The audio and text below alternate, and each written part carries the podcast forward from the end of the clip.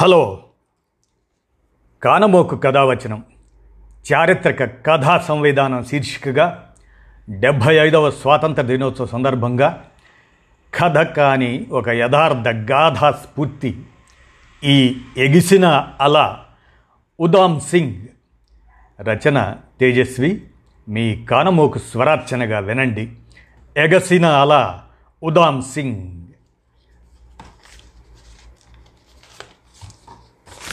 ఇక వినండి. ఎగసిన అల ఉదామ్ సింగ్. ఇది కథ కాదు. ఒక యథార్థ గాథా స్ఫూర్తి. ఎనభై ఎనిమిదేళ్ళ కిందట పడమటి సముద్రం పడగెత్తింది. రోజంతా అశాంతిగా ఉన్న సాగర హృదయం ఆ యువకుణ్ణి చూడగానే ఉత్సాహంతో ఉరకలేసింది. అస్తమయ సూర్యుణ్ణి తనలో దాచుకుంటూ హఠాత్తుగా ఎరుపెక్కింది. అనవరతం ఆటుపోట్లతో అట్టుడికే కెరటాలు అరుణారుణ హస్తాలు చాచి యువకుణ్ణి ఓడలోకి రా రమ్మంటున్నాయి. ప్రయాణికుల క్యూలో ఉన్నాడతను. ఒంటరిగా వచ్చానని బాధపడుతున్నావా? వీడ్కోలు చెప్పటానికి వెంట ఎవరూ లేరని వెలితిగా ఉందా? కెరటాలు అడిగాయి. నా అనేవాళ్ళు జీవించి లేకపోవచ్చు. కానీ జీవకళ తొణికిసలాడే పవిత్ర ధాత్రి నా వెంట ఉంది. అసంఖ్యాక జనహృదయ ఘోష నాకు వీడ్కోలు చెబుతుంది. ఇప్పుడు చెప్పు నేను అనాథనా? ఒంటరివాణ్ణా కెరటాన్ని సూటిగా ప్రశ్నించాడు యువకుడు. కాదు కాదు కాదు సముద్ర గర్భంలో కలిసిపోతూ కెరటం ఘోషించింది. లుఖియర్ యూనిఫామ్లో ఉన్న బ్రిటిష్ ఉద్యోగి గొంతు కొంచెం కరుగ్గా ధ్వనించింది. అటువైపు తిరగకుండానే కేవలం తలను పక్కకు తిప్పి భుజాల మించి చూశాడు యువకుడు. ఉధామ్ సింగ్ మీరేనా? అడిగాడు కస్టమ్స్ ఆఫీసులో పనిచేస్తున్న ఆ బ్రిటిష్ వ్యక్తి. అవును. మీ ఇంగ్లాండ్ ప్రయాణానికి ఫార్మాలిటీస్ పూర్తయ్యాయి. ఓడలోని దిగువ తరగతిలో దానిలోకి మీరు వెళ్ళవచ్చు. ప్రయాణానికి సంబంధించిన అనుమతి పత్రాన్ని ఆ పత్రాన్ని ఉదామ్ సింగ్కి అందజేసిన ఆంగ్లేయుడు చకచకా వెళ్ళిపోయాడు. అనుమతి పత్రాల్ని ఓసారి పరిశీలించాడు ఉధామ్ అందులో ప్రత్యేకంగా ఉన్న కాలం దానిలోని వాక్యాన్ని చదువుకున్నాడు. ఇంగ్లండ్కు ఏ పని మీద వెళ్తున్నది అందులో రాసి ఉంది. ఇంజనీరింగ్ చదవటానికి అన్న వాక్యాన్ని అధికారులు ఎర్ర సిరాతో అండర్లైన్ చేసి పచ్చ సిరాతో సంతకం చేశారు. ఓడలోకి ప్రవేశిస్తూ కోటు జేబు చూసుకున్నాడు ఉధాం అందులో పంతొమ్మిది వందల ముప్పై మూడు డైరీ పదిలంగా ఉంది. దానిలోని రెండో పేజీలో పెద్ద అక్షరాలతో ఎవరదో పేరు. అక్కడ చూపుడు వేలును కఠినంగా ఉంచి చురుగ్గా పిడికిలి బిగించాడు. డైరీ పేజీల్లోంచి చిన్న పొట్లాన్ని తీసి గుండె దగ్గర ఉంచుకొని గట్టిగా ఊపిరి తీశాడు. ఆ పొట్లంలోని మట్టి ప్రతీకారం కోసం పరితపిస్తుంది. హింసను అణిచే ధ్వంస రచన కోసం క్షణక్షణం ఎగిసిపడుతుంది. పడమటి జలాల్లో పొగ ఓడ ఐరోపా తీరాల వైపు నిదానంగా కదిలింది. ఈ ఓడలో లోయర్ క్లాస్ ప్రయాణం కన్నా సముద్రాన్ని ఎదటం సులభమనిపిస్తుంది. ఓ ప్రయాణికుడు అన్నాడు దేనికైనా పెట్టి పుట్టాలి. ఏ లండన్లోనో ఐర్లాండ్లోనో తెల్లతోలుతో పుట్టి ఉంటే మనకి ఆ హయ్యర్ క్లాస్ దక్కేది అన్నాడు ఇంకో ప్రయాణికుడు. చెక్కతో చేసిన క్యాబిన్ ఇరుగ్గా ఉంది. అందులో ఓ రోజు గడపటమే ప్రయాణికులకు కష్టమనిపిస్తుంది. అలాంటి రోజులు ముప్పై గడిస్తే కానీ లండన్కు చేరుకోలేమని నిట్టూరుస్తూనే నెట్టుకొస్తున్నారు అంతా. క్యాబిన్లో ఓ మూల కూర్చున్నాడు ఉధామ్ సింగ్. బొత్తిగా సౌకర్యాలు లేని పడవలో ఇబ్బందిగా అనిపిస్తున్నా అవేమీ పట్టించుకోవటం లేదు. ఇంతకు మించిన కష్టాల కడిలో కష్టాల కడలిలో తన జీవిత నౌక పయనించింది. ఉన్నావా తిన్నావా? అని అడిగేవాళ్ళు లేక అనాథ బాలల హాస్టల్లో పస్తులు పడిన రోజులెన్నో ఉన్నాయి. అమ్మా నాన్నల గోరువెచ్చని మమతానురాగాల మధ్య బయట బాలల ప్రపంచం సందడి చేస్తుంటే అమృత్సర్లోని హాస్టల్ గోడల మధ్య అన్నిటికీ దూరంగా సాగింది అతని బాల్యం. షిప్లోని చెక్క క్యాబిన్లో కూర్చోవడం విసుగనిపించి డెక్ మీదకి వచ్చాడు. డెక్ దానిపైన ప్రయాణికులు పది మంది వరకు ఉన్నారు. వాళ్ళంతా తనలాగే ఇరుకును భరించలేక ఇక్కడికి వచ్చిన వాళ్ళే గొట్టంలోంచి పైకి వస్తున్న పొగని చూపిస్తూ ఆవిరి శక్తితో ఓడ ఎలా నడుస్తుందో పదేళ్ళ అబ్బాయికి అతని తండ్రి వివరిస్తున్నాడు. ఆ అబ్బాయి కళ్ళల్లో ఆసక్తి ఉధాంకు ముచ్చట గొలిపింది. చిన్నప్పుడు తమ పల్లె నుంచి తండ్రితో పాటియాలాకు అమృత్సర్కు వెళ్ళినప్పుడు పట్టణంలో వింతల్ని కళ్ళప్పగించి తాను కూడా అలాగే చూసేవాడు.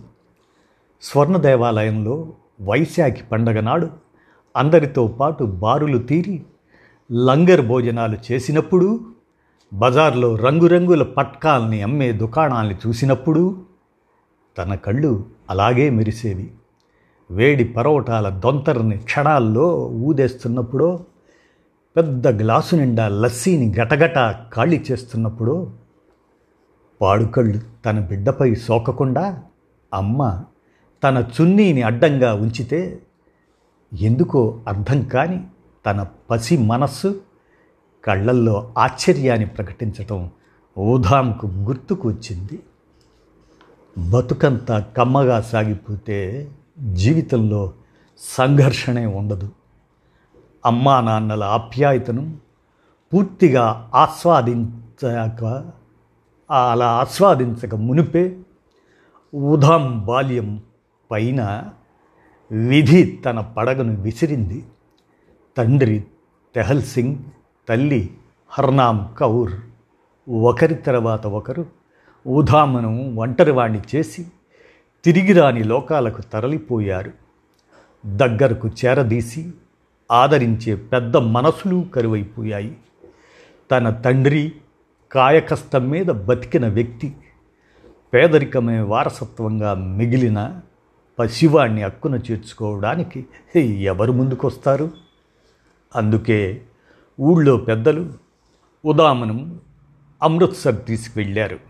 అక్కడ అనాథాశ్రమంలో చేర్చారు. జీవితంలో వెలితి ఎలా ఉంటుందో అక్కడే తెలిసింది.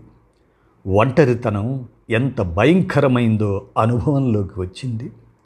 ఆ సమయంలో చదువే అతనికి తోడనిపించింది. బాగా చదవాలని పైకి రావాలని అనుకున్నాడు. తిన్నా తినకపోయినా బడికి వెళ్ళడం మాత్రం మానలేదు. పుస్తకాల చెలిమిని విడిచిపెట్టలేదు. డెక్ మీద నిలబడి ఓడ పనితీరు గురించి తండ్రి నుంచి తెలుసుకుంటున్న కుర్రాడు ఇంకా ఏవేవో ప్రశ్నలు వేస్తూనే ఉన్నాడు. విసుక్కోకుండా అతని తండ్రి సమాధానాలు చెబుతున్నాడు. ఇంతలో కుర్రాడి దృష్టి అప్పర్ క్లాస్ రూఫ్ మీద రెపరెపలాడుతున్న యూనియన్ జాక్ మీద పడింది. నీరెండలో ఆ జెండాను పరిశీలనగా చూసిన కుర్రాడిలో ఏదో సందేహం తొలిచింది. తమ ఊళ్ళో రోజు ఎందరో ఊరేగుతుంటారు. చేతుల్లో జెండాలు పట్టుకొని భారత్ మాతాకి జై వందే మాతరం అంటూ నినాదాలు చేస్తుంటారు. చెట్ల కొమ్మల మీద ఎత్తైన మేడల మీద అవే జెండాలు కనిపిస్తుంటాయి. కానీ పడవ మీద జెండా మాత్రం మరోలా ఉంది. అందులో మూడు రంగులు కానీ చెరక గుర్తు కానీ లేనేలేవు అందుకే పసివాడిలో సందేహం. అతన్ని నిలకడగా ఉండనీయలేదు. మన ఊళ్ళో ఎగిరే జెండా ఓడ మీద జెండా ఒకేలా లేవన్నా అన్నా? అని అడిగాడు. అబ్బాయి ప్రశ్న అతని తండ్రిని ఇరుకున పడేసిందని ఉధామ్ సింగ్ గ్రహించాడు. అయినా అతనేం చెబుతాడో విందామని అటువైపు రెండు అడుగులు వేశాడు మెల్లగా మాట్లాడు అంటూ ఆ తండ్రి అటు ఇటు చూసి ఇక్కడ మన ఊళ్ళో జెండాల గురించి మాట్లాడకూడదు. ఈ ఓడ బ్రిటిష్ వాళ్ళది. దీని మీద వాళ్ళ జెండాయే ఎగురుతుంది అని చెప్పి పసివాడి ఉత్సుకతను బలవంతంగా అడిచివేశాడు ఇలాంటి వ్యక్తులు ఉండటం వల్లనే ఇంగ్లీష్ వాడి జెండా ఇలా ఎగురుతుంది అనుకున్నాడు ఉధాం పిరికితనంతో సమస్యను దాటవేసే పలాయన వాదమంటే అతనికి ఎక్కడ లేని కోపం. అణచివేతకు గురవుతున్నా అయ్యా అని బతిమాలుకునే మనుషులంటే అసహ్యం. అతని దృష్టిలో మనుషులంటే కిచ్చిలు సత్యపాల్ వారిలాగా ఉండాలి. వాళ్ళు ఎలాంటి వ్యక్తులు? మడమ తిప్పని పౌరుషం నరనరాన జీర్ణించుకున్న నిజమైన నేతలు. తూటాల్లాంటి మాటలతో జనాన్ని ఉర్రూతలుగించే ఉపన్యాస శరవిన్యాసం. తుపాకులకు ఎదురుండి తుది వరకు పోరాడే అసమాన వజ్ర సంకల్పం హిందూ ముస్లింల మైత్రికి స్వాతంత్ర సిద్ధికి వేదికగా నిలిచిన ఆ దేశభక్తుల నిరుపమాన సాహసాలు ఉదాం సింగ్కు స్ఫూర్తినిచ్చాయి. కిచిలు సత్యపాల జంట అమృత్సర్ స్వాతంత్రోద్యమ చరిత్రలోనే అణు విస్ఫోటనాలను సృష్టించింది పుట్టించింది. దొరతనాన్ని గద్దించి ఆగడాల్ని ప్రశ్నించి ఊరందరినీ ఒక తాటి మీద నడిపించింది. స్వాతంత్రం కోసం ప్రాణాలైన పణం పెట్టడానికి పంజాబీల చేత సింహగర్జన చేయించింది. బంద్ హర్తాళ్ నిరసన దీక్ష సామూహిక ఉపవాసాలు. ఎవరి నోట విన్నా వందే మాతరం వందే మాతరం నినాదాలు. పవిత్ర పుణ్యక్షేత్రంగా వన్నెకెక్కిన నగరం రణ నినాదాలతో అలుపెరగని రణక్షేత్రంగా మారిపోయింది. అమృత్సర్ అదుపు తప్పిపోతుందని గవర్నర్ మైఖేల్ వాడ్వయార్ గ్రహించాడు.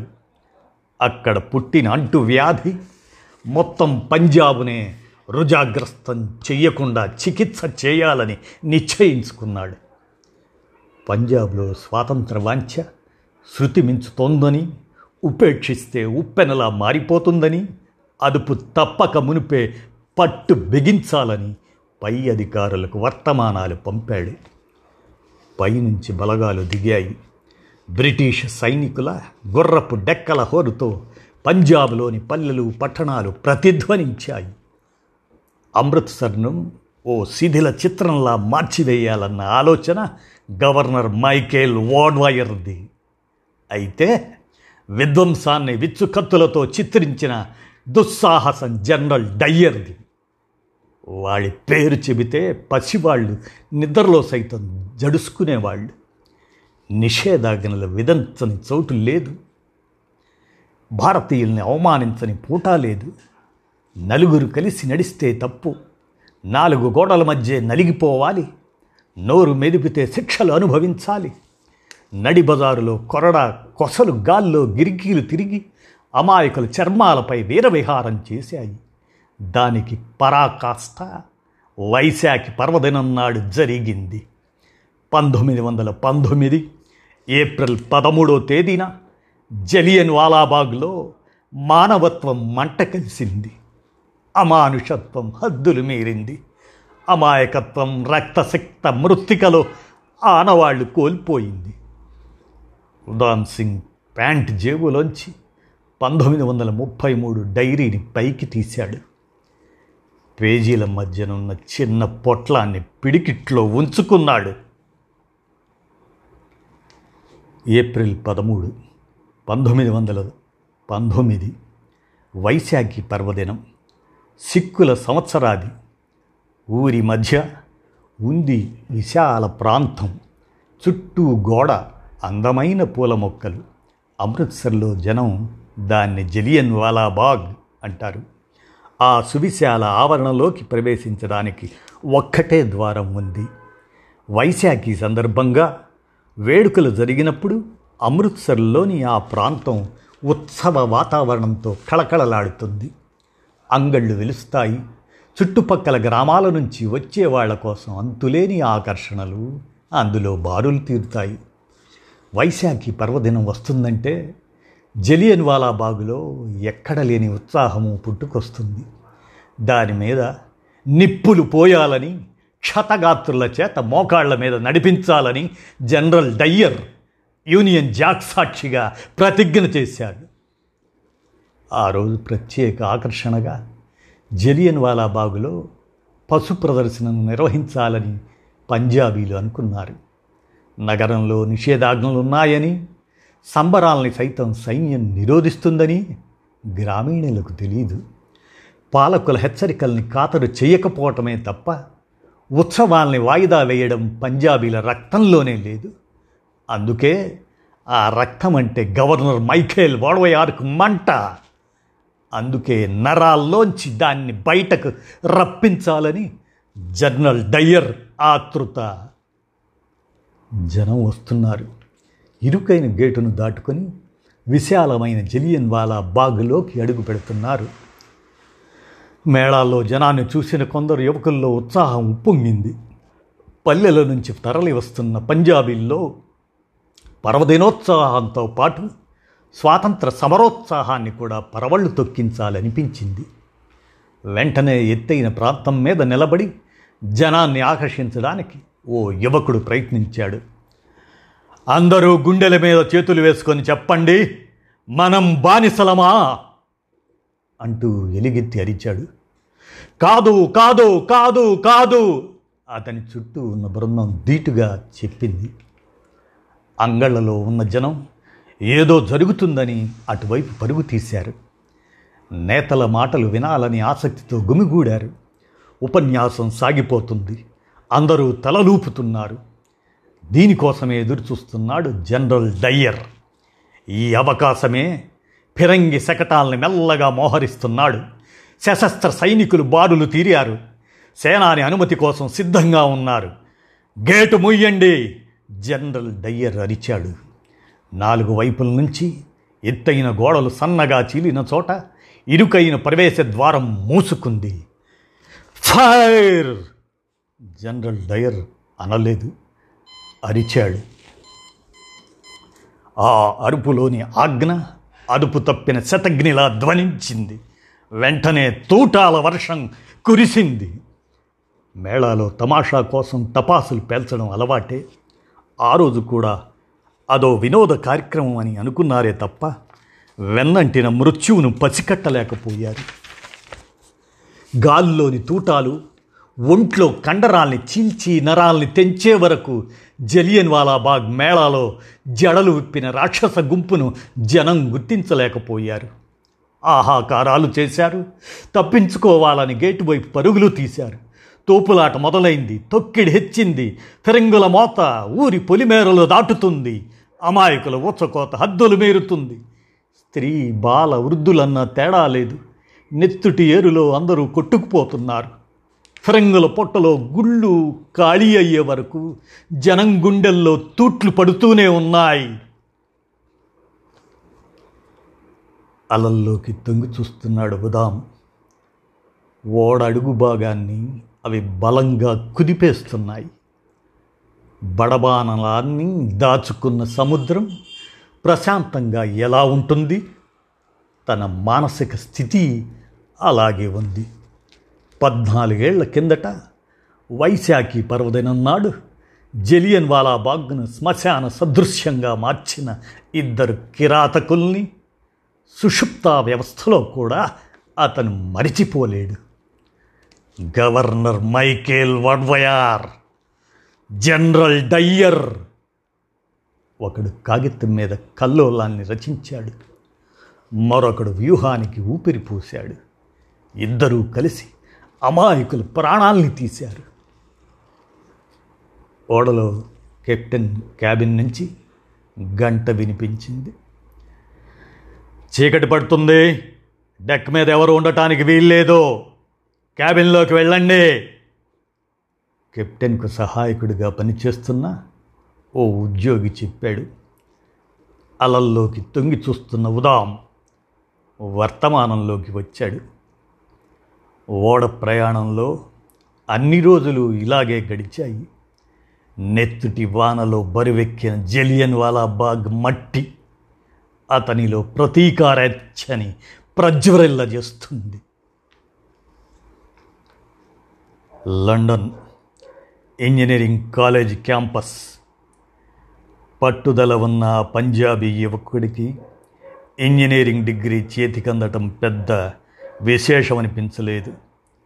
డిగ్రీతో పాటు ఉదామ్ సింగ్ సంపాదించాలనుకున్నది మరొకటి ఉంది. దానికోసం ప్రయత్నించాడు. అది కూడా దొరికింది. అయితే అనుకున్నది సాధించడం కోసం ఏడేళ్ళు పట్టింది. Sir Michael O'Dwyer Sunny Bank Thurlestone South Devon ఆ అడ్రస్ దొరికిన రోజు ఉదామ్ సింగ్ పులి జాడను పసికట్టిన వేటగాడిలా సర్వసన్నద్ధుడయ్యాడు. ఎగిసి పడుతున్న ఆవేశానికి ఊరట లభించే క్షణాల కోసం నిరీక్షించాడు. బుస కొడుతున్న ప్రతీకారం అతనిలో పదునుకెక్కింది. మార్చి పదమూడు పంతొమ్మిది వందల నలభై జలియన్ బాగులోని మృత్యువు వయస్సు అప్పటికి ఇరవై ఒక్క సంవత్సరాల నాలుగు నెలలు. ఆ రోజు మధ్యాహ్నం సన్నీ బ్యాంకులోని తన ఇంటి పోర్టుకోలో నిలబడ్డాడు మైకేల్ వాడ్వయర్. ఆ రోజు అతను సమావేశానికి వెళ్తున్నాడు. Royal Central Asian Society East India అసోసియేషన్లు సంయుక్తంగా నిర్వహిస్తున్న ఆ సమావేశంలో ఆఫ్ఘనిస్తాన్ సమస్య ప్రధాన చర్చనీయాంశం. లార్డ్ జెట్లాండ్ అధ్యక్షతన జరగనున్న చర్చా వేదికలో మైకేల్ వోడ్వయార్ ఆఫ్ఘన్ సమస్యను చర్చించాలని కాక్స్టన్ హాల్కు వెళ్తున్నాడు. లండన్లోని కాక్స్టన్ హాల్ సాయంత్రం నాలుగున్నర గంటలకు ప్రసంగాలు ముగిశాయి. ఓట్ ఆఫ్ థ్యాంక్స్ మొదలైంది. Excuse me. అంతవరకు ఆఖరు వరుసలో కూర్చున్న ఉధామ్ సింగ్ తోవలో అడ్డంగా నిలబడిన ఇద్దరు పెద్ద మనుషుల్ని నెట్టుకుంటూ నాలుగో వరుస వరకు వచ్చాడు. ఎడమ చేత్తో గోడను ఆనుకొని కుడి చేతిని కోటు జేబులో ఉంచాడు.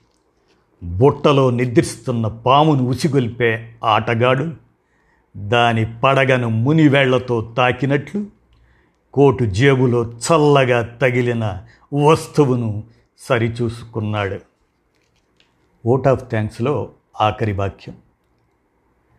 నాలుగో వరుస దగ్గర నిలబడిన ఉధామ్ సింగ్ రెండడుగుల్లో మొదటి వరుసకు చేరుకున్నాడు. అక్కడ నుంచి ఒక అడుగు ముందుకు వేస్తే నాలుగడుగుల ఎత్తులో ఉంది వేదిక. గుండె నిండా ఊపిరి తీసుకొని ఒకే ఊపులో లంఘించాడు ఉధామ్ సింగ్. రెండో క్షణంలోని వేదిక మీదకు చేరుకున్నాడు. కోటు జేబులో బుస కొడుతున్న four forty five American made revolver అతని పిడికిట్లో అమరింది. ట్రిగ్గర్ మీద చూపుడు వేలు ఒత్తిడిని పెంచడంతో అది ఆరుసార్లు పేలింది. కాక్స్టన్ హాల్ అదిరిపోయేలా జలియన్ వాల్ బాగ్ దారుణ హత్య పథకాన్ని ప్రసవించిన మైకేల్ ఓడ్వయార్ తల పగిలిపోయేలా American made revolver Udham Singh ఉక్రోషాన్ని నిప్పు రవ్వల్లో కురిపించింది. నరమేధం సృష్టించిన తెల్లవాడికి నరనరాన రగిలిన యువకుడి పగ ఎంత పదునైందో నిరూపించింది. అందరూ ప్రాణాలు అరచేతిలో పెట్టుకొని అటు ఇటు పారిపోతున్నారు. ఆ గుంపులో చొరబడి రెండు చేతులతోనూ మానవ ప్రవాహాన్ని ఈదుకుంటూ గేటు వరకు వచ్చాడు Udham Singh. Here is the culprit catch him ఎవరో అరిచారు. ఒక్కడిని పట్టుకోవడానికి పది మంది ఏకమయ్యారు. రెండు చేతుల్ని నలుగురు పట్టుకున్నారు. మరో ఇద్దరు నడుము చుట్టూ చేతులు బిగించారు. మిగిలిన నలుగురు కాళ్ళు పట్టుకొని లాగి కిందకు కూలదోశారు. Old Bailey Central Criminal Court. Udham Singh అంటే నువ్వేనా? అడిగాడు జడ్జి. అని మీ రికార్డుల్లో ఉంది. కానీ నన్ను రామ్ మహమ్మద్ సింగ్ ఆజాద్ అని మిత్రులు పిలుస్తారు. అడిగిన దానికి సమాధానం చెప్పాలి. జడ్జి విసుక్కున్నాడు. మీరెన్ని అడిగినా నా సమాధానం ఒక్కటే. నా తల్లిని ఎముకల పోగుగా మిగిల్చిన బ్రిటిష్ సామ్రాజ్యవాదాన్ని తుత్తునీయలు చెయ్యాలి.